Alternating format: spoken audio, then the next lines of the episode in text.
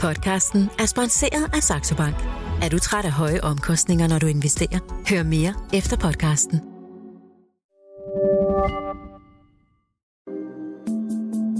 Millionærklubben fra Jørgen Vester med sine Terpen.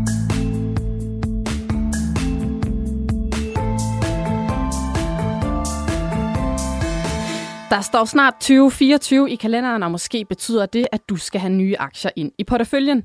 Hvis det er tilfældet, så er der god grund til at blive hængende og lytte med på Millionærklubben her de næste 55 minutter.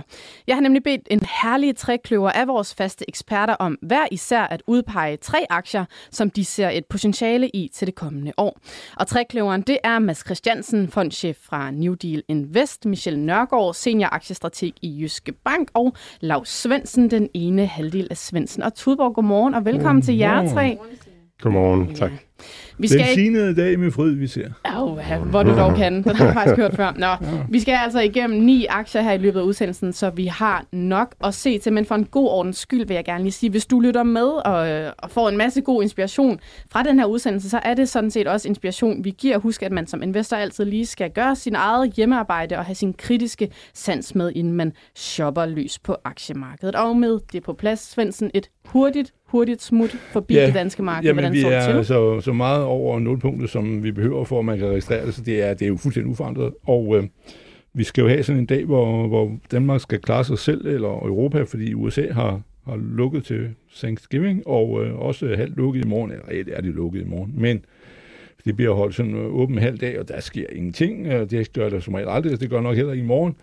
Og så er det det her shoppingfest, og så må vi se, hvordan det går. Øh, men nu shopper man jo meget på nettet, så det er jo nok der, at øh, tallene kommer fra. Mm. Og til gengæld her, jamen, der holder man jo Black Friday en hel uge før øh, fredagen kommer, men altså, øh, så, så det er jo så detaljhandlens vel forsøg på at, at, at modgå det der. Men det virker altså meget stille, og der er ikke nogen større ulykke. Jeg tror nok, der kommer en, eller ikke, det er en ulykke, men altså her 39 skulle Riksbanken i Sverige, deres nationalbank, ud og formentlig sætte renten op med, er det en kvart, de vil sætte den op til 4,25. Det lyder konsensus, det er da måske rigtigt nok. Det, det, så det er, det er lidt stille og kedeligt, og så har vi jo måske, man kan sige, måske måske slik sårene, ikke? for vi har jo altså haft, der sker jo lidt, ikke? Altså, vi har haft i den her uge, det er jo så øh, Michael øh, Friis, der må stå på mål på den, og det er svært for ham, og det er jeg ked af på hans vegne, men altså Bayer har jo fået i Tyskland kemi- og medicinfirmaet, mm. har fået sådan en på goddagen i, i den her uge, og er faldet fra et par 40 til øh, 33. Og øh, så der er jo nogle øretæver på, øh, på og det er jo det der med øh, erstatning for, mulig erstatning for Roundup-skader, og øh, det var så kraft i USA, og så øh, at der var et produkt, som de opgiver at videreudvikle medicinsk produkt. Og bare er en meget stor medicinalvirksomhed, skal vi sige. Men øh, så der er altså nogle ting også, der er lidt sådan lidt øh, slikket sår her og der, øh, der også skal tage med i betyd. Øh, så, så det er vel lidt øh, ro på nu. Det er vel, hvad der er at, mm. at sige til det. Yes. Lidt, er, øh, lidt andet, der sker her til morgen, det er, at Novo Nordisk er på vej ind i Japan med deres fedmemidler test, og de vil også investere 2,1 milliarder euro i, i Frankrig.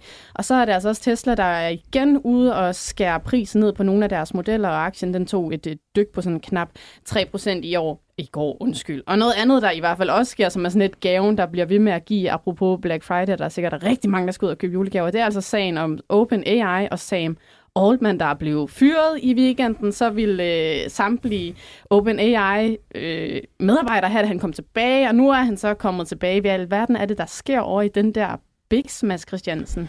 Jamen, OpenAI er jo en, øh, en non-profit øh, virksomhed fra starten af, sådan er den født fra øh, Musk og Altman øh, tog initiativ til den.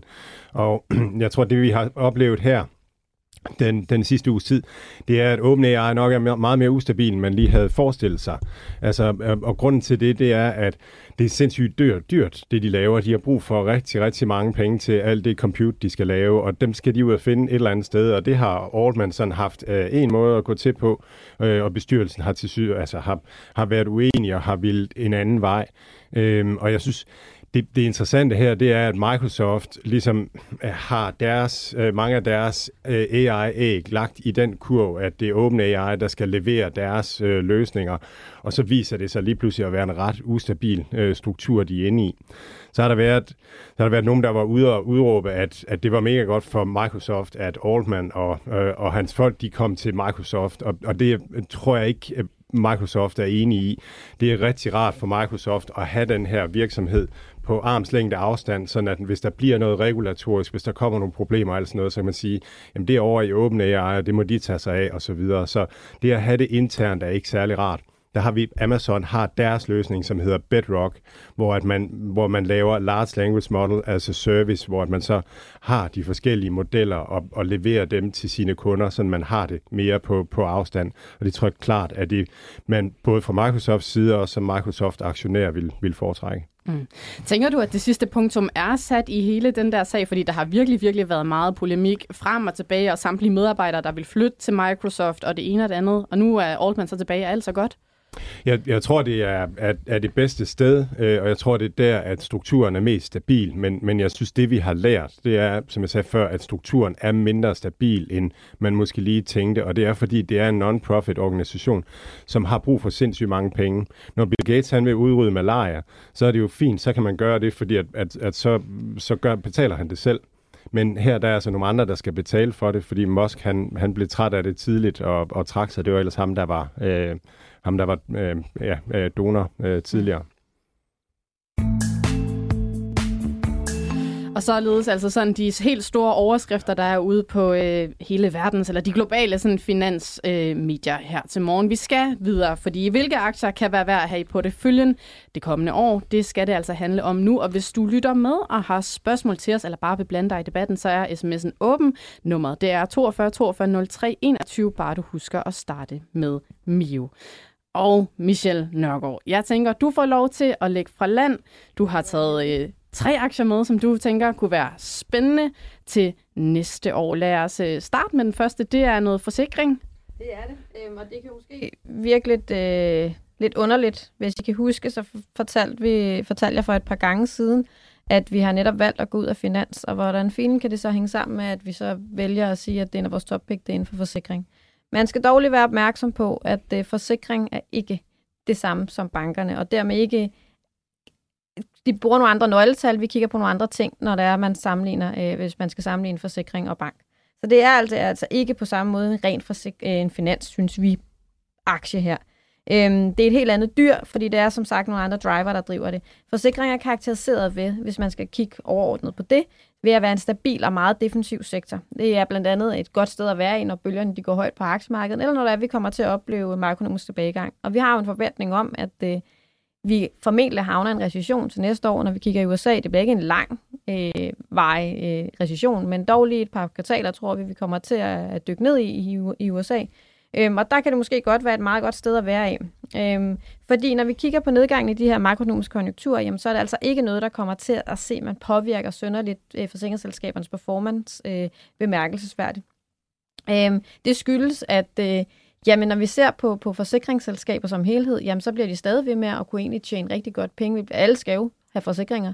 Øh, det er så aktivering konjunktur, vi har i. Vi skal have en indbrudsforsikring, ulykkesforsikring osv., Øhm, og hvis vi så kigger helt isoleret set i forhold til almindelig brand, jamen så er det jo sådan, at, øh, at almindelig brand øh, meddelte i forbindelse med deres tredje kvartalsregnskab, at øh, ja, de havde godt nok været ramt af nogle voldsomme værskader i, i både tredje kvartalsregnskabet, og det er formentlig også noget, vi finder ud af, øh, ser ind i fjerde kvartal.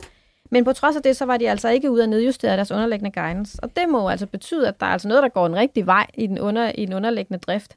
Øhm, og det lå altså godt for fremtiden, og, at, øh, og vidner jo igen jer om, at, øh, at, at det, de, de klarer det altså relativt godt. Og samtidig så har de jo også øh, opkøbt øh, Kodan, øhm, og der er de i gang med, godt i gang med at høste de her synergier. De er væsentligt længere foran i forhold til det, de har budgetteret. Det er så godt nok også de lette synergier, de har høstet indtil videre. Øh, men nu skal de i gang med det svære. Men det tror vi altså også, de i høj grad øh, kan, kan være i stand til at gøre de har en forventning om, at de vender tilbage. Når vi ser på deres vækst, så er de også forventet tilbage til en fornuftig vækst. Øh, både når vi kigger på privatsegmentet øh, og også erhvervssegmentet. Det er en line også i forhold til inflationen. Øhm, og så er det så helt specielt, når vi kigger på forsikring, så er der faktisk tale om et value-selskab. Jeg ved, du går lidt op i value, øh, Mads. Øhm, og i forhold til det her, jamen øh, øh value-vækst her, men øh, der er i hvert fald value-selskaber her inden for forsikringsselskaber. Det er et meget, meget sjældent syn. Både når man sammenligner med tryk, men så delhed også med Top Danmark. Øhm, når vi kigger ind i 2025, jamen så venter markedet, hvis vi skal tage lidt tal på, at almindelig brand de vil opnå et forsikringsmæssigt resultat på de her 2,1 milliarder kroner.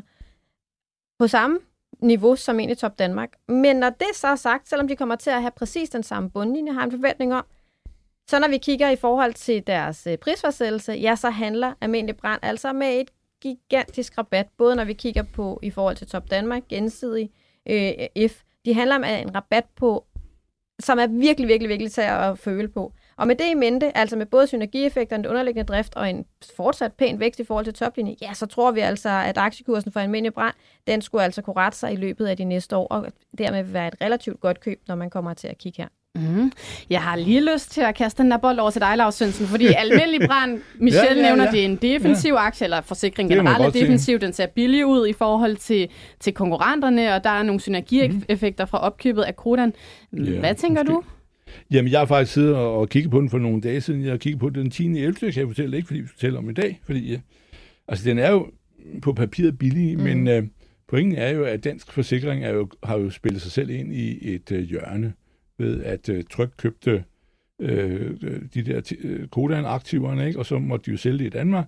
Så var Sverige, de ville have, og så lidt Tryk Hansa, og så lidt i Kodan i, i Norge. Ikke? Men, uh, men så har de solgt Kodan videre i Danmark til almindelig brand. Så de to, de er simpelthen fulde. Altså det er ligesom sådan, når du har taget en god julefrokost, og du er så fuld af, af hvad hedder det, i din mave, så du kan bruge det i de næste to timer. De har simpelthen, jamen de har luft i maven i form af goodwill. Altså, øh, øh, almindelig brand har, fordi det er betalt en overpris for det, har en egenkapital på 13,5 milliarder. Og de har goodwill for 10,4. Okay, så trækker vi det tal fra. Det er jo goodwill, de har betalt, det er fremtidig indtjening, ikke?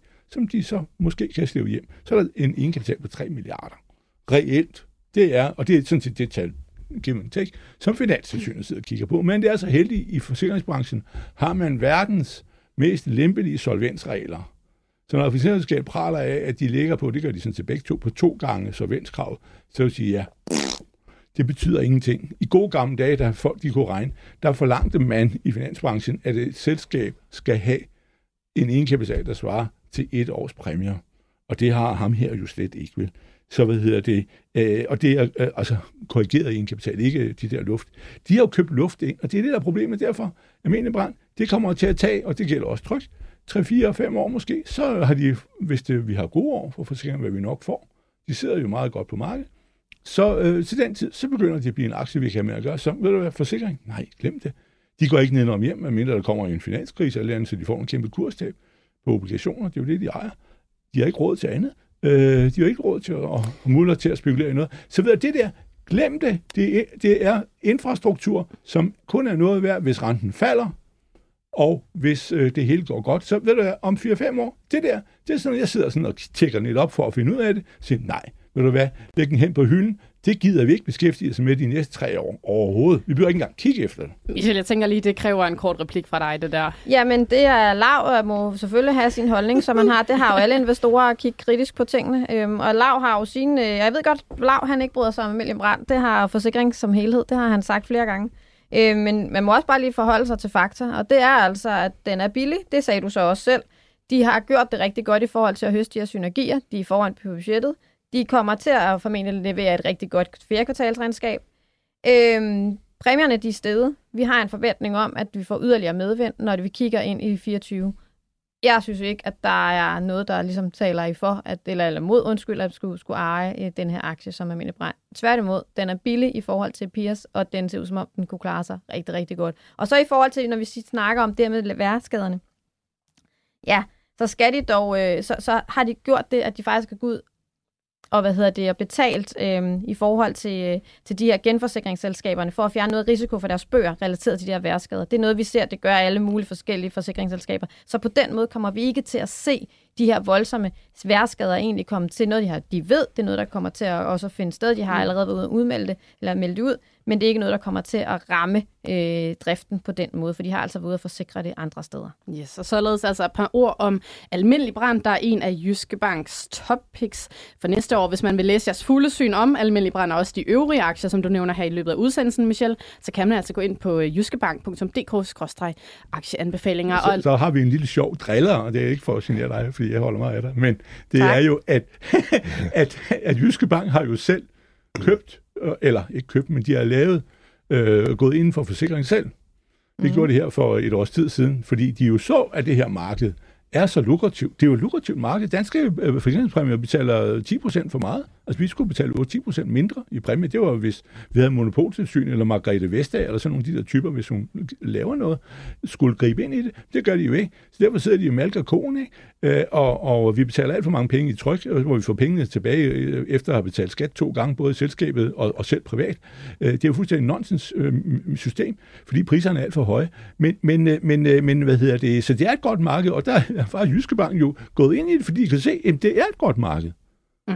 Ja, yes, så. vi springer fra forsikring til... Og vi klarer det meget godt, skal lige sige. Det, det kan du selv se. Ja, nå, men jeg ved ikke, hvor længe det går med forsikring. Vi springer vildt, fra altså. forsikring til ja. en af de aktier, Mads han har med. Fordi Mads, ja. da jeg gav jer den her opgave, der skrev du egentlig, at dine top picks var øh, tre, som du har snakket rigtig meget om. Sea Limited, Caravana og Hims Hers. Så du ville tage tre andre med. Lad os starte med den første af dem, det er Broadcom. Hvorfor er det et top pick hos dig? Jamen, jeg prøvede at give mig selv den opgave at finde tre AI-aktier. Og, og, og der er tre kasser, synes jeg, at investere i AI. Det er picks and shovels, altså øh, virksomheder, der laver infrastruktur mm. til AI. Og så er der use cases, virksomheder, som øh, som, som, hvor produkterne bliver bedre, fordi at, at der kommer AI ind. Altså Microsoft er sådan en virksomhed for eksempel. Og så, øh, og så den sidste, det er data data bliver meget mere værdifuldt øh, i en verden med AI, fordi det bliver nemmere at tilgå viden fra, fra data. Så virksomheder, der høster data, er sindssygt interessante. Men Broadcom er over i Picks and Shovels-kassen. Øh, Broadcom er en af verdens største chipproducenter, øh, og kommer sådan traditionelt fra, at, at det, man laver, det er de, det er de chips, der, der, der, der fører data væk fra datacenter til og fra datacenter. Øhm, og det er deres sådan, kerneforretning, og så er der købt en masse virksomheder op inde i Broadcom. Øhm, og, øhm, og det, som, det, der er sket nu, det er, at Broadcom har købt... Øh, nej, de her chips, dem bliver der rigtig meget mere brug for fremadrettet, når vi får datacenter. Flere datacenter med AI. Der skal rigtig meget data til og fra datacentrene. Så det er sådan en, en, øh, en, en, en medvind, som man får fra AI. Og konkurrenten hedder Marvel Technologies, og er, er, er lige så fint et, et valg her. Det, der gør Broadcom mere spændende her, det er, at, øh, at man har købt VMware, øh, nu her. Den handel er lige gået, gået i orden. Ja, det er noget multi-cloud service, læste jeg. Hvad, hvad betyder det egentlig? For det er et kæmpe opkøb. Det er 60 milliarder dollar, de har givet for det. Ja. Hvad er det for noget? Jamen, VMware hjælper virksomheder med at gøre deres serverpark øh, meget mere øh, virtualisere den, kalder man det. Så, så serverparken bliver sådan løftet op i et software-lag, sådan at, at det ligger ovenpå. Og så er vi, så er vi fremme ved, at så, så begynder Broadcom at være en virksomhed, der både har hardwaren, og som også har det softwarelag, der ligger lige ovenpå med VMware. Og det er en af de uh, trends, som jeg tror, vi kommer til at se inden for tech. Nu har vi haft nogle år, altså for 20 år siden, der startede virksomhederne med bare at have deres egen serverpark derhjemme. Og så har vi haft en trend med, at nu skulle meget af dataen op i skyen.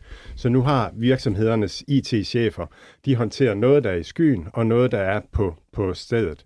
Og, og der vil komme en bølge med virksomheder, der tilbyder at løse hele det samlede problem sådan at man løser virksomhedens problem, uanset om, om, om det er noget, man håndterer selv, fordi det er billigst i nogle situationer, eller om det er noget, man lægger mm. op i skyen. Og der, der bliver Broadcom bare sindssygt godt positioneret nu til at levere den der fulde løsning, hvor vi tager os af det hele, både hardware og softwaren ovenpå, og, øh, og, og hjælper med netværket også. Mm. Og så den tredje ting, som, som Broadcom har med her, det er, at de ejer i forvejen Symantec, som er en cybersecurity virksomhed, som sådan er lidt gammel i det og kommer fra det her, øh, men, men, men har mange store virksomheder.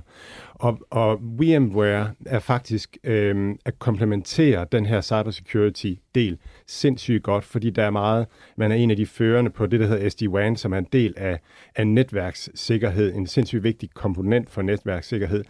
øh, øh, sikkerhed og, og, og virksomheders netværk, det bliver til et samlet produkt fremadrettet. Det kalder man SASI.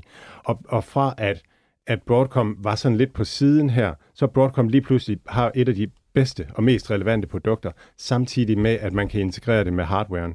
Så mit bud er, at de kommer til at bygge, øh, bygge hardware, altså bygge chips, specielt designede chips, til øh, og understøtte VMware og, øh, og, og cybersecurity. Så det var bare sindssygt godt med en masse øh, sådan langsigtede trends i ryggen. Mm.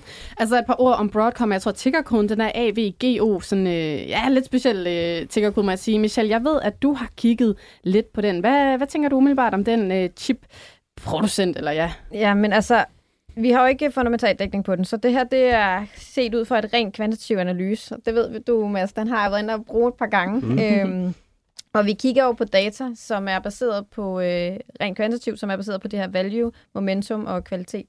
Og der kan jeg faktisk godt forstå, at du godt kan lide Broadcom. Øhm, fordi den ligger en smule over det globale gennemsnit øh, målt i forhold til attraktivitet, og det gør den, fordi den i en ud af de her tre forhold, som jeg netop nævnte, øh, rangerer relativt godt og rangerer bedre end gennemsnittet. Og det er især momentumdivisionen, som trækker den her attraktivitet op. Den befinder, hvor den befinder sig altså over gennemsnittet. Øh, hvis man kigger på, på faktorerne og dykker lidt ned mere i dem, der, når man kigger på, på momentum, så er det både, man kigger på et prismomentum, øh, og så kigger man på øh, også analytikersentiment. Og på prismomentummet, jamen det er altså den, der trækker det mest op, mens vi kigger, og samtidig også med analytikersentimentet, jamen så er de også blevet mere positiv på aktien på det seneste. Og det er altså en af forklaringerne på, at det øh, bevæger sig altså en del højere end gennemsnittet. Øhm, kvalitetsdimensionen, som jo så er den næste, hvor man går ind og kigger lidt på, hvordan gør de så i forhold til indtjeningsstabiliteten og selskabets evne i forhold til, til at øh, servicere øh, deres gæld, ja, der befinder den sig på nogenlunde på niveau med gennemsnittet. Og gennemsnittet, skal lige sige, det er, når vi kigger på 3.000 aktier, globale aktier, når vi kigger her. Øhm, og det kan blandt andet ses ud fra EBIT-marginerne, vi kan se det ud fra røg og røgvæksten. At det, der ligger det nogenlunde på, på niveau med gennemsnittet. Omvendt, når vi så ser på i forhold til, øh, til indtjeningen, i selskabet, så kan det dog variere en smule, og det kan vi se, når vi går ind og kigger på, på nogle af nøgletallene. Altså, vi oplever en del udsving, der er der, og det altså gør, at den, der trækker den lille smule ned. Sidst men ikke mindst, det er så value-dimensionen, altså vi går ind og kigger på prisfastsættelsen. Ja, der befinder den sig en smule under gennemsnittet, øhm, og den er ikke, så dermed der kan man ikke sige, at lige præcis den division gør, at, at aktien den er attraktiv. Og det er især, når vi kigger øh, relativt til industrigruppen, hvor den altså befinder sig under gennemsnittet, altså hvor den er dyr relativt til industrigruppen. Så, men altså som udgangspunkt, så er der i hvert fald tale om en aktie, som ud fra en kvantitativ analyse befinder sig over gennemsnittet øh, målt i attraktivitet, så derfor kan jeg godt forstå, at det er en, der befinder sig på din øh, portefølje. Mm. Og jeg er sikker på, at vi kunne snakke meget mere om Broadcom, men vi er nødt ja, til at Jeg skal lige sige ja. en ting. Det er da også vigtigt at forstå, det er, at det er en cyklisk aktie. Mm. Altså, det er, de leverer til, til teleindustrien og sådan nogle ting, og det, det, er, det er sådan nede i en, i en bund, så den, den virker dyr, men, men cykliske aktier køber man typisk, når de er dyre, øh, og sælger dem, når de er billige. Mm. Den er altså også stedet, ja, 77 procent ja. i år, så jeg lige. Lars Svendsen, Ja, dine top Ja, det picks. Lad os starte ja. med den, øh, ja, den første af dine top picks, fordi da du sendte ja. den til mig, så tænkte jeg, det overrasker mig ikke. Det er nemlig Nej, det er Norden. Ja, ja, Hvorfor ja, ja, det er, er du ikke så lun på den? Det er ikke så, så, så I lærer ikke så mange fremmede ord nu. Men jamen, det er Norden, fordi jeg mener, at det er, den er, det er en misforstået aktie på, på, på, på børsmarkedet. Det er jo et rederi, ikke? Og som både tank og bold, og drives sådan med en meget, øh, faktisk meget fornuftig og, og sådan sikker play safe øh, holdning til tingene et års tid frem. Har de dækket deres skib stort set, og øh, det er der så ikke rigtig nogen. De vil hellere have øh, sådan nogen, der svinger meget mere, som Hafnia og, og Torm, og måske også mere tank end bold. Men øh, fordi han er begge steder, men det er sådan set det, og jeg regner med, altså jeg har jo sådan en kurstest i mit hoved, jeg kan jo sige, de der, nu kan vi tale de andre, når vi frem til dem, men altså jeg har jo et tal for, hvor jeg synes, den skal hen, og det er derfor, jeg køber den, altså hvad, hvad, hvad, hvad skulle den koste i mit hoved? Jamen, så skulle den jo koste mellem 450 til 550, og det øh, regnede jeg med indtræffer i løbet af næste år, og den kunne, kunne få den til 316, tror jeg, den koster i dag. Øh, og jeg kan ikke se, at der er en stor risiko i den, øh, så medmindre vi får en øh, virkelig dyb recession, fordi de jo afhænger af industriaktiviteten, ikke? Øh, så, så, så, så kan det gå galt med, ellers så kan jeg ikke se, hvad, jeg kan ikke se risikoen for, at de bliver blæst omkuld af en eller anden meget, meget ond, en forkert sø, kunne vi jo kalde det for. Men, øh, Men der er nogen, der er meget mere pessimistiske end Ja, ja. dig, jo, Svendsen. Ja, ja, Den ja, er ja. faldet 22 procent den seneste Ja, ja, måned. ja. Selv topchefen Jan Rindbo har været ude og sælge ud for 6 Ja. millioner kroner af, af aktier i Norden. ja, ham i Torm, han har solgt for 130 millioner, men Ja, 110. Men ja. ja, det handler jo om, hvornår udløber dine optioner. okay. du har. Så jeg, jeg ved ikke, om det er nøjagtigt derfor. Øh, altså ligesom, har du mere tid, har du flere øh, perioder fremover, ikke? Også fordi, øh, de, altså, der er jo ikke nogen dansk direktør, der har råd til at købe de aktier, de har optioner på, så de er jo nødt til at tage optionen og sælge dem med det samme. Det gælder jo alle selskaber, også Novo og sådan noget. Der er jo ikke nogen, der brokker sig over, at direktørerne indfrier deres optioner, og så får de jo som regel nogle nye, sådan så de har upside, men der er jo altså et udløbsdag på en option, og så øh, skal du, øh, der er det slut, og så tager tag den, ellers så bliver den jo revet stykker, og det er da klart, at han vil da tage den. Så det, derfor er det, at man kan sige, at selskaber, der er steget meget i forhold til det tidspunkt, direktøren har fået deres optioner, uanset hvad det er for nogle selskaber, behøver man ikke blive bange for, at de, at de, at de sælger. Øh, så det er, det er, er, er sådan set helt færdigt. Han skal jo betale skat af, af skitteren. Der betalt øh, også noget skat, da han fik optionen og alt det der. Ikke? Så, så, så det behøver du ikke at få ondt i maven over, hverken hos Novo eller, eller, eller her. Så, så, men, men, øh, men det er jo nogle gange, aktiemarkedet er jo et underligt sted, fordi der er jo nogle gange, så, så, så gider folk ikke noget, og så siger de, så lige pludselig, så kører den rigtig vej, og så, uh, så skal de alle sammen have den. Og så, så kommer de og spørger, om man vil være venlig at sælge, ikke? Men Lav, ja, du ja, må også undskyld, ligesom ja. tænke på, at nu bragte du Novo op som et eksempel. Ja. Altså det vil sige, Novo-aktien er jo bare fortsat og fortsat og Mm. fortsat, og derfor så, når folk de tænker, okay, fint, det er en direktør, der sælger Jo. sin option og sine aktier, Ja, ja. Så gør det ikke så meget, at tænker, nå okay, aktien den er steget. Ja, ja, Men når vi ja. ser på, hvordan at Norden har Ja, ja, udviklet sig i år, Ja, ja, så er det klart, at når du så kommer til at se, at en, øh, flere direktører Ja, går ud ja, og ja, ja. sælger rigtig Ja. store positioner, Ja. så kan du godt sige, hov, hvorfor gør de det? Ja. Er, der, er det fordi, det går dårligt i selskabet? Ja, ja, Ved de noget, som vi Ja, ikke ved? ja, Og det er hele ja. det her, der kan Ja, ja. sætte Ja. en spiral i gang. Og nu jeg sige, at Torms tilfælde er, der ligger jo sådan set på ligger 220, ikke? Og så den er jo ikke gældende der, men i Norden er det, ja. Jeg tror, han blev ramt på tiden. Altså, hvor lang, lang har du, øh, før du skal bruge din option? Men jeg, jeg ved det ikke. Men det er ikke noget, der øh, bekymrer mig. Altså, hvad hedder det? øh, At, at, han, altså, at han skulle have givet mm. Et signal, om han ikke stoler på sig selv mere. Men det er vel så også velkendt, at man, at jo. at Altså. man i shipping, Lars Svendsen, har nogle rigtig gode år, hvorefter man så har nogle Ja, rigtig ja. dårlige år. Vi har haft nogle gode år sidste år. Så Ja. altså, er Jo, der ikke også bare en vending i, undervejs? I 22 tjente de 700 millioner dollar, det var et helt vanvittigt beløb, ikke? Øh, og det fordoblede mere end en, øh, egenkapitalen, ikke? Og, og i år øh, bliver det 400, siger de, og til næste år, mit gæt ud for, hvad de har fortalt, fordi de jo dækker sådan noget frem, det bliver 300. Så skal de sælge nogle skibe og sådan noget, men, men det er sådan noget lignende. Og så kommer den store optur, men det er jo sådan, at, øh, at øh, hvad hedder det, værfterne, de har jo noget at lave til 26. AP Møller skulle være ude i øjeblikket og, og høre på, om man får nogle containerskib, selvom der er overkapacitet, fordi han skal jo have nogen, der kan sejle på metanol og alt det der. Men, øh, men altså, det er 26, så, så der er ikke noget, der tyder på, at, øh, at fragtmarkedet, hvis der er problemer med fragtmarkedet, så er det, bliver det efterspørgsel, og det er recession. Hvis du tror på, at økonomien øh, skvatter med 10 procent, øh, det tror jeg ikke. Men hvis det gør, så øh, har du et, et problem. Men, øh, og det gælder både tank og bold.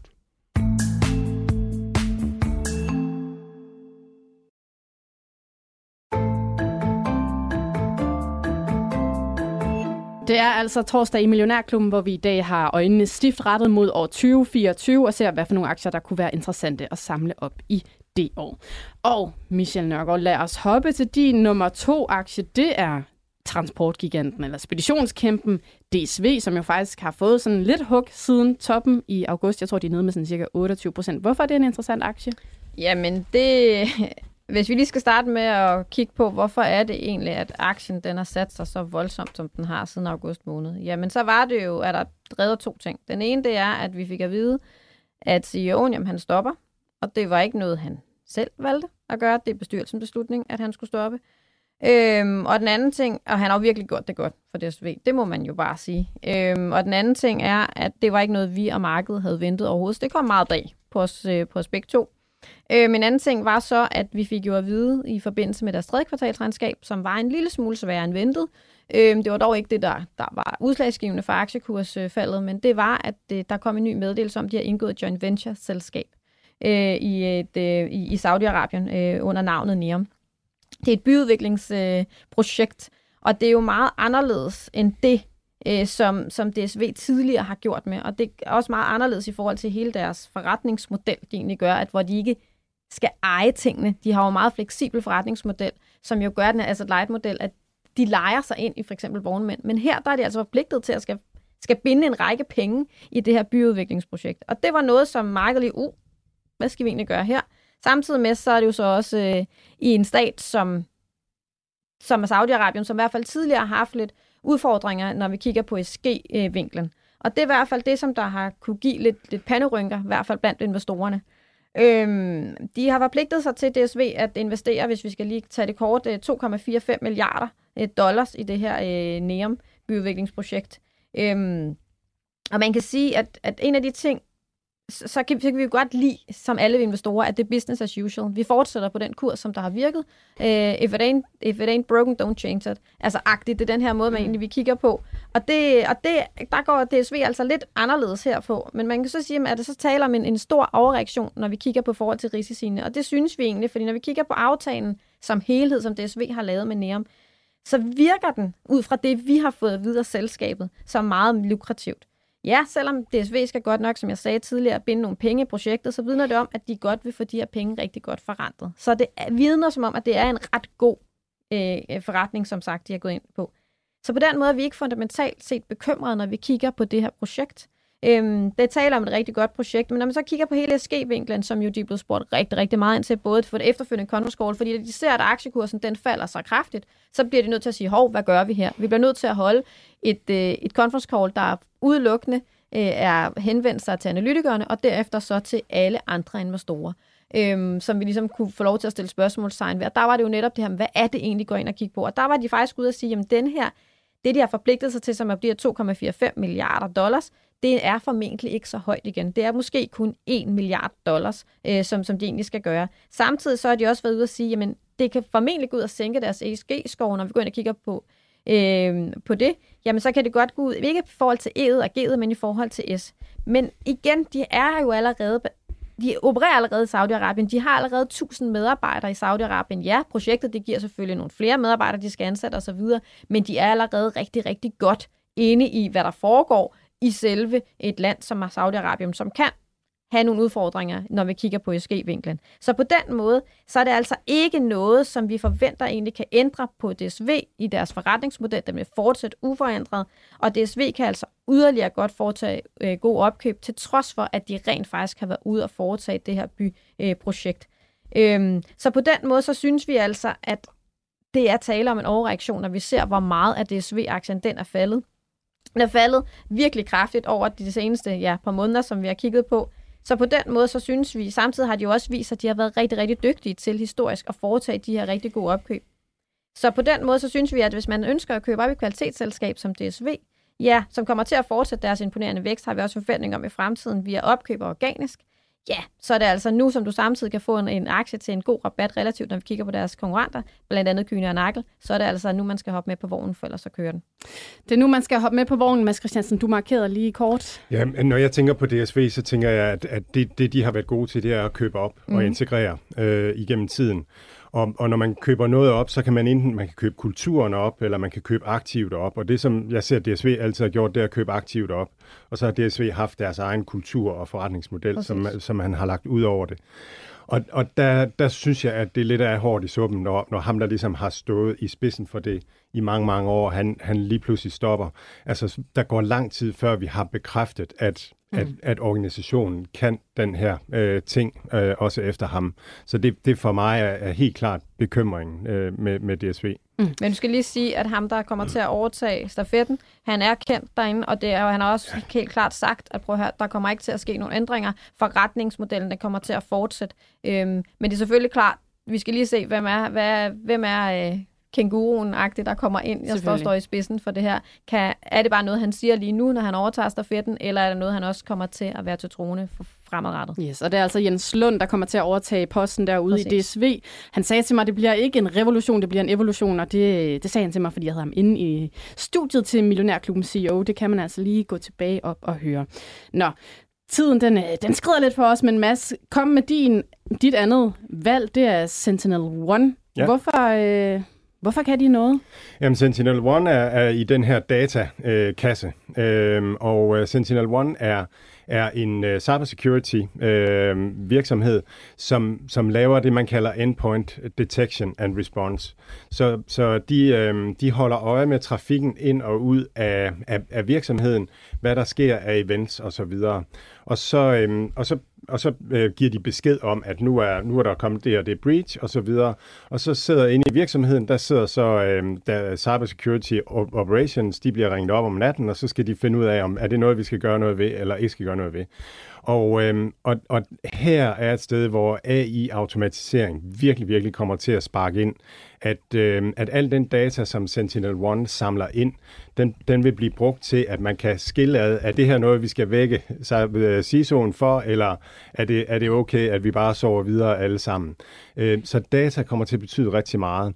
Og der, øh, øh, øh, Sentinel Ones store konkurrent derude lige nu hedder CrowdStrike. Og CrowdStrike er kommet ud før øh, Sentinel One, og er blevet profitabel, og er blevet større, og sådan nogle ting. Så det er en fordel.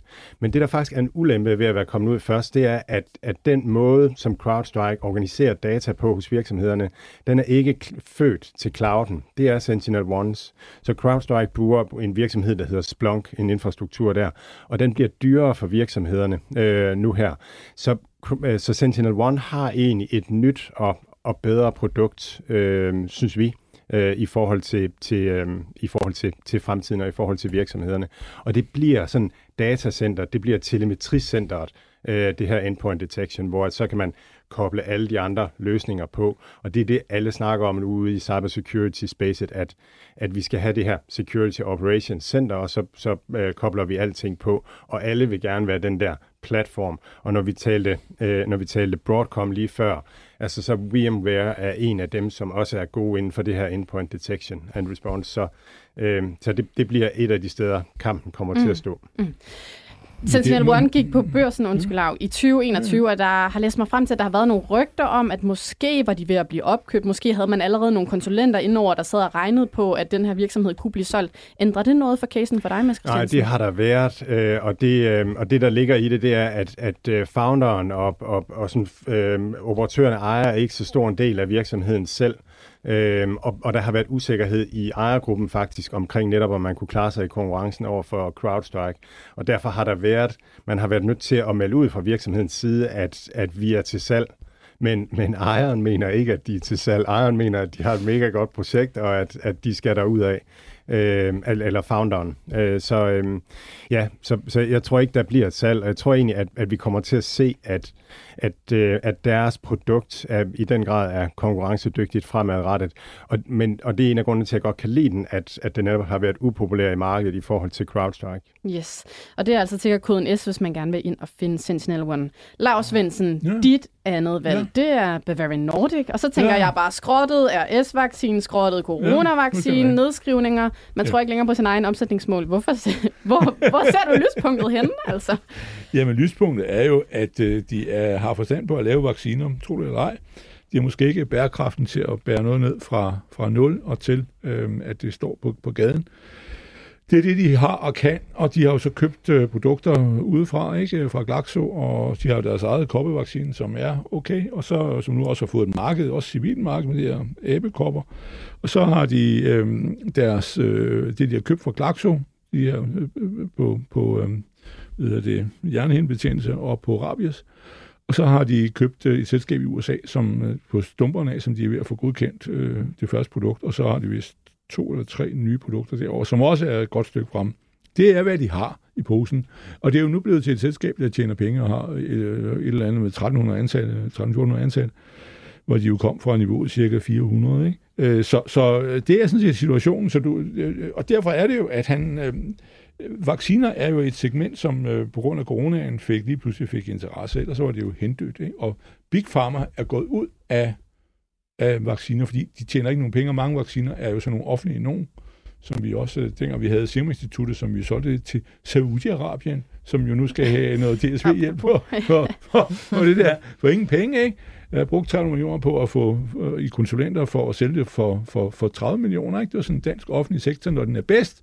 Og så kører vi til gengæld nogle nye produkter, som er blevet opgraderet, så de koster, at vi er nødt til at få dem, så koster det endnu mere, fordi de vil kombinere. Nu tager vi to af gangen i stedet for et produkt og sådan noget. Sådan driver man farma. Men pointen er, at, øh, at, øh, at hvad hedder det, vaccineselskabet er faktisk øh, noget, som er øh, øh, blevet skubbet væk, fordi Big Pharma kan ikke tjene penge på det. Men øh, så kommer lige pludselig coronaen, så er de parat til at betale hvad som helst, ikke?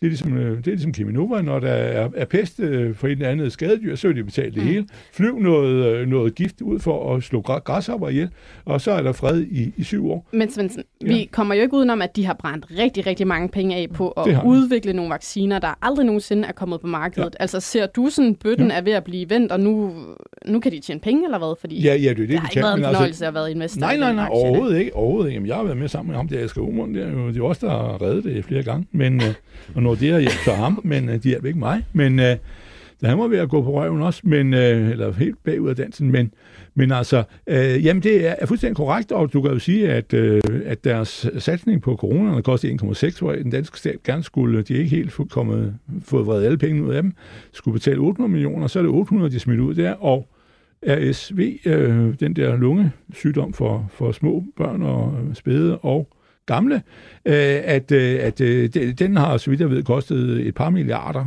øh, knap to milliarder. Så det er, hvad det er, og det har de nu lært. Oprindeligt ville de jo lave, øh, hvad hedder det, produkter, som skulle være medicin, altså terapeutisk og ikke forebyggende. Alt det der er jo forebyggende vacciner, ikke? Mm. Men det der, det er en, øh, den er ikke inde den branche i øjeblikket, også corona i år. Der er jo stadigvæk øh, faktisk meget corona. Men det, nu har vi lært, det betyder faktisk ikke noget. De gjorde det heller ikke første gang. Det troede alle politikerne, og så skulle vi ligge i dvale i halvandet år og alt det der. Men nu har de fundet ud af, ja, det er jo sådan set bare en avanceret form for, for influenza. Ja, så har vi lært det, og det har kostet os multimilliarden. Men det havde jo nok været billigere at give dem øh, et eller andet, om der var noget i, der virkede. Det var fuldstændig ligegyldigt. De skulle bare have en undskyldning for, at vi kunne slippe ud i samfundet og lave noget. Ikke? Øh, det, var det, det var det, man har brugt vaccinerne til. Jeg har fået det fire gange, og jeg har haft det tre gange. Ikke? Så hvad hedder det, hvor meget det hjulpet? Ikke en bum, bum, bum. Øh, men øh, der skal være fire bomber, ikke? En bomber. Men øh, nej, hvad hedder det? Han, han kommer lidt med rundt, og han bliver købt op af nogen. Det er øh, perspektivet i det. Hvis du ikke tror på, at, at de bare sidder og drøner den af i, i Kvistgård, så skal du ikke købe den. Men øh, det er perspektivet i den. Yes. Vi drøner fra et dansk biotech-selskab til et andet, fordi øh, Michel Nørgaard, du har taget Genmap med som dit sidste top-pick til 2024. Mm. Hvad kan de? For de er også faldet lidt ja, siden en top i september. Det er sådan 21 procent cirka. Ja, men altså hvis vi bare taler om, hvordan at aktien den så ud, aktiekursen, hvor den lå i december 2022, så lå den på 3300. Nu befinder den sig ja, lige lidt over 2000. Øhm, så ja, den har været faldet rigtig kraftigt, og det har primært været baseret på øh, de højere renter, fordi når du er et selskab, som har en hel del af indtjeningen, der ligger et godt stykke af fremtiden, ja, så ved man, at ved de højere renter, så tilbage du, når du tilbage diskonterer en fremtidig indtjening til en højere rente, så bliver pengemængden mindre, eller undskyld, bliver, bliver pengestrømmen mindre værd i dag. Vi stemmer øhm, for lavere renter. Lige præcis. Ja. Og samtidig så har du så også øh, manglende nyhedsflow, som altså også har gjort, at, øh, at den har altså virkelig haltet en del efter. Mm. Fordi en aktie som Genmap er altså begunstiget af at få de her nyhedsflow. Hvordan ser det ud i forhold til alle de her produkter, de har i deres kliniske faser? Øhm, og en af de ting, der er jo så også, så har de jo så hele deres storceller, som er Darzalex, øhm, mod knoglemavskræft, og de har altså ikke vist nogen som helst svaghedstegn, så det er jo ret positivt, når vi kigger ind på der. Øhm, hvis vi kigger på bare i august måned, ja, så har de har gjort det hamrende godt. Der er ikke nogen svaghedstegn overhovedet, og vi forventer, at øh, i USA, der vil de altså øhm, sælge for, hold lige fast, 5.170 millioner dollars i 23. Det er altså rigtig, rigtig meget. Øhm, desuden så har de altså også fået Bekinley øhm, lanceret på markederne, øhm, både mod leukemi, der både blev godkendt i USA øh, i løbet af sommeren, og EU og Japan, øh, øh, ja, som er godkendt i USA, øh, og i løbet af sommeren, og så i EU og Japan her i, i løbet af september måned. Øhm, samtidig så har de også en høj indtjeningskvalitet, Genmap. De har øh, ved med at levere, de har ikke nogen lav gæld, og så har de altså er det jo ikke, fordi aktien den er hammerende billig, må vi så sige, hvis vi går ud og kigger på hele value-momentet. Det er det altså ikke. Men nogle gange så koster kvalitet altså bare penge, og det må man bare sige, at du her, der får du altså fingrene i en aktie, som øh, har nogle god kvalitet, og samtidig så er de også rigtig gode udsigter. En anden ting er så også, nu nævnte jeg, at det er manglende nyhedsflow, som vi ikke har set.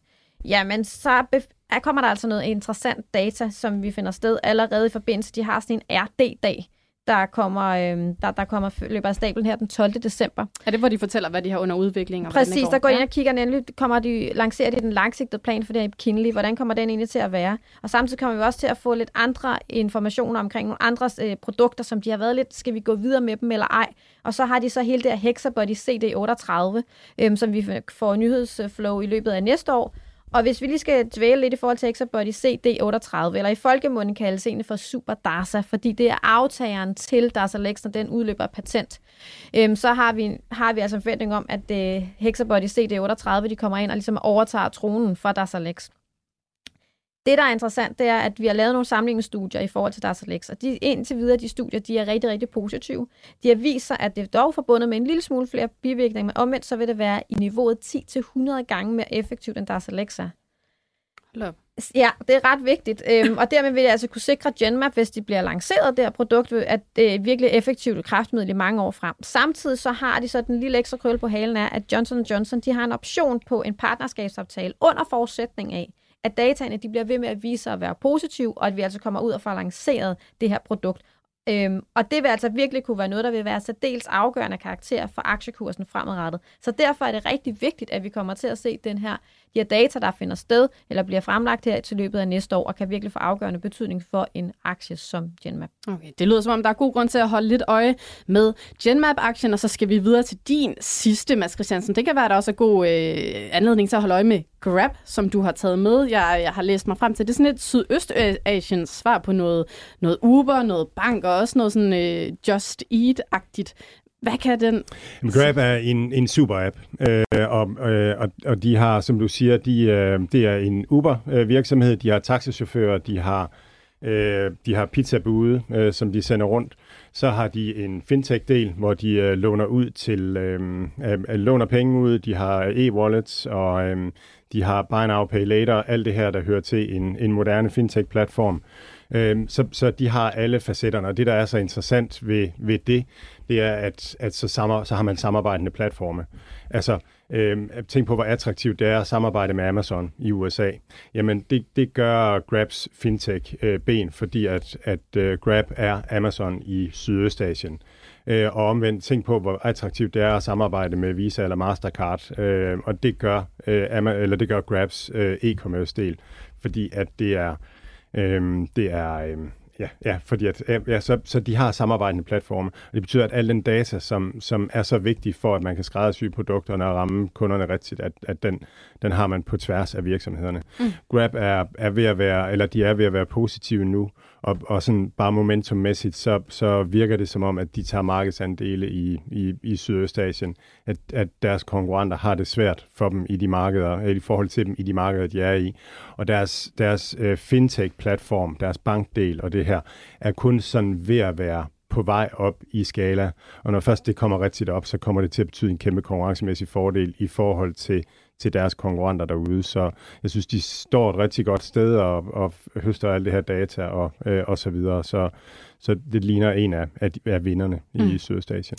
Jeg dykkede lige lidt ned sådan overfladisk i deres kvartalsregnskab. Der står så, at de har tabt 99 millioner dollar og vi, du står sådan og sammenligner det sådan en, en lille smule måske med noget Amazon, altså, men Amazon tjener penge. Hvorfor, hvorfor taber de stadigvæk penge? Ej, Amazon tjener ikke penge. Altså, i, i forhold til deres omsætning og deres størrelse og sådan nogle ting, så er det, altså, så er det, så er det pennies, altså, de, de har på bundlinjen. Amazon investerer jo i lavt hængende satellitter, Project Kuiper. Amazon bygger deres egne chips og øh, er i gang med, med en masse ting. Så Amazon og og, og Grab ligner hinanden i forretningsmodel på den måde, at de balancerer lige omkring nullet.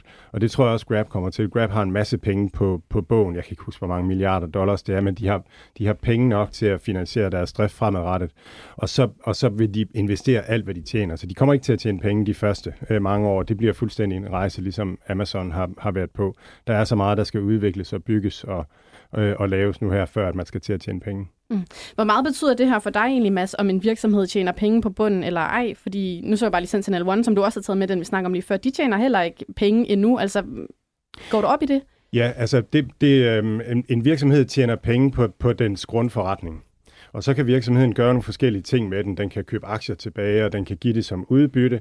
Den kan også investere det igen i at, at udbygge sin egen forretning. Og jeg er sådan set ligeglad med, hvad virksomheden gør, bare den gør det rigtige. Så den skulle nødig købe aktier tilbage, hvis det er en dårlig investering. Den skulle nødig investere det i nye forretningsben, hvis det er en dårlig investering. Men så skal vi have pengene ud som udbytte. Men, men når du har en virksomhed, som er ung, så vil du helst se, at den tænker, at vi skal godt nok udbygge mm. øh, det her forretningsben. Hvis du tager Sentinel One, jeg kan ikke huske tallet, men jeg tror, at deres markedsføringsudgifter er, det er langt over 50 procent af deres omsætning.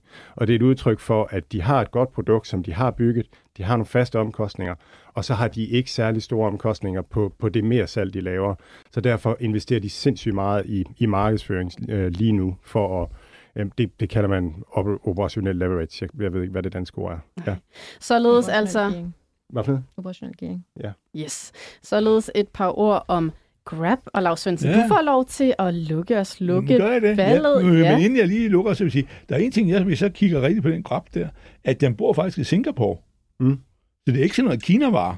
Altså, fordi meget af det, der man sidder og siger, hvad kan du købe Alibaba, og de taler alle de der drenge om med dine venner, om, øh, om alle de der Baba og JT og Pinduoduo. Altså, ham han bor faktisk i Singapore. Ja, det er ikke en Kina-virksomhed. Nej, så det er måske, og det, han var i otte lande, står der eller andet, jeg ved ikke, men, ja. men det kan være på den måde, han altså, er en lidt bedre klasse. Mm. Fordi man ikke risikerer et eller andet. Men i Kina er der ikke nogen, der vil være i det endnu. Vel? Nå. Mm. Og der er vi fuldstændig enige. Jamen, det er da interessant, ja. det der aspekt. Ja, Nå, det vil vi da overveje. Kommunistisk styre. Vi skal vel ikke være Jamen, sådan nogle investerer på IT til nogen, der har en rickshaw, det er da interessant, eller hvad det hedder sådan en. De kører rundt med sådan en. Med, det havde jeg aldrig troet, du skulle sige om noget, noget, noget tech-agtigt. Jo. Nå, ja, ja. Nå, ja, den sidste. Ja, det er, det, jamen, jeg er jo meget kedelig, ja. Men det er øh, DFDS, og det er jo sådan set i virkeligheden transport, ligesom ligesom DSV, du taler om, men, men det er jo, at de ejer jo hardwaren, og så er de jo ved at genopbygge det, som de solgte i år 2000 til øh, DSV, som hed DFDS Standtransport. Det var der, sådan set, at det store boom begyndte for, for øh, DSV. De havde kun Samsung, hvor Bjørnen han var ansat faktisk, så vidt jeg ved. Der trådte han sine børnesko, sine bjørnesko måske. Altså, Jens Bjørn Andersen, som ja. er nuværende topchef. Ja, ja, han kom fra Samsung, de havde haft to år før, så købte de det der, og så kørte det hele afsted. Men øh, DFDS har jo genopbygget det igen med det der logistisk, hedder det nu. Du kan møde deres lastbil over, når jeg skal til Fanø, så møder jeg dem jo derovre i, i det optaget skille øh, men, øh, men det bygger de op, og så har de jo øh, deres ruter med skibe. Og det eneste, der er negativt omkring det, er, at de er lidt ekspansionssyge. Og de har jo købt... Øh, de har købt fire selskaber i år, var Ja, sådan noget lignende. Og det er så indtil videre, har de jo ikke fået den helt store. Og det, der er jo to ting. Det ene er, at de har en øh, hængende handel, og så venter det jo, om de skal overtage en stor øh, landtransport, altså ligesom DSV, i Tyrkiet. Øh, altså en, en kæmpe logistik vormandsforretning. Og så, øh, som vi ikke ved, hvor meget det koster, men det er jo det er et gæt uden blå luft, jeg ved det ikke, men altså et par milliarder koster den jo nok mindst. Og det andet er, at nu er de så lige øh, kommet med en ny en om at købe øh, et selskab, der sejler ned på tværs af Gibraltar, hvor man kan få nogle gode gyngeture, hvis du sejler over der, altså fra Marokko og til øh, Spanien, som er, det er nede for, du kommer, FSR hedder det, det betyder Förderreederei Se Touristik. Men de har haft sådan en, øh, et datterselskab dernede, som sejler øh, altså gå som mennesker over fra Marokko til Spanien. Og det er de også ved at købe. Det skal koste øh, 1,3 milliarder. Og det er simpelthen det problemet, at de er sådan lidt... At sige, hvor mange penge har de i kassen? Jeg har så meget gæld, de, de kan bære. De har også lavet noget sale i spæk nu, for at få det til at se gæld til at se pænere ud. Men altså, det, er jo, det frygter det er jo, at de skulle finde på at komme med en aktietegning.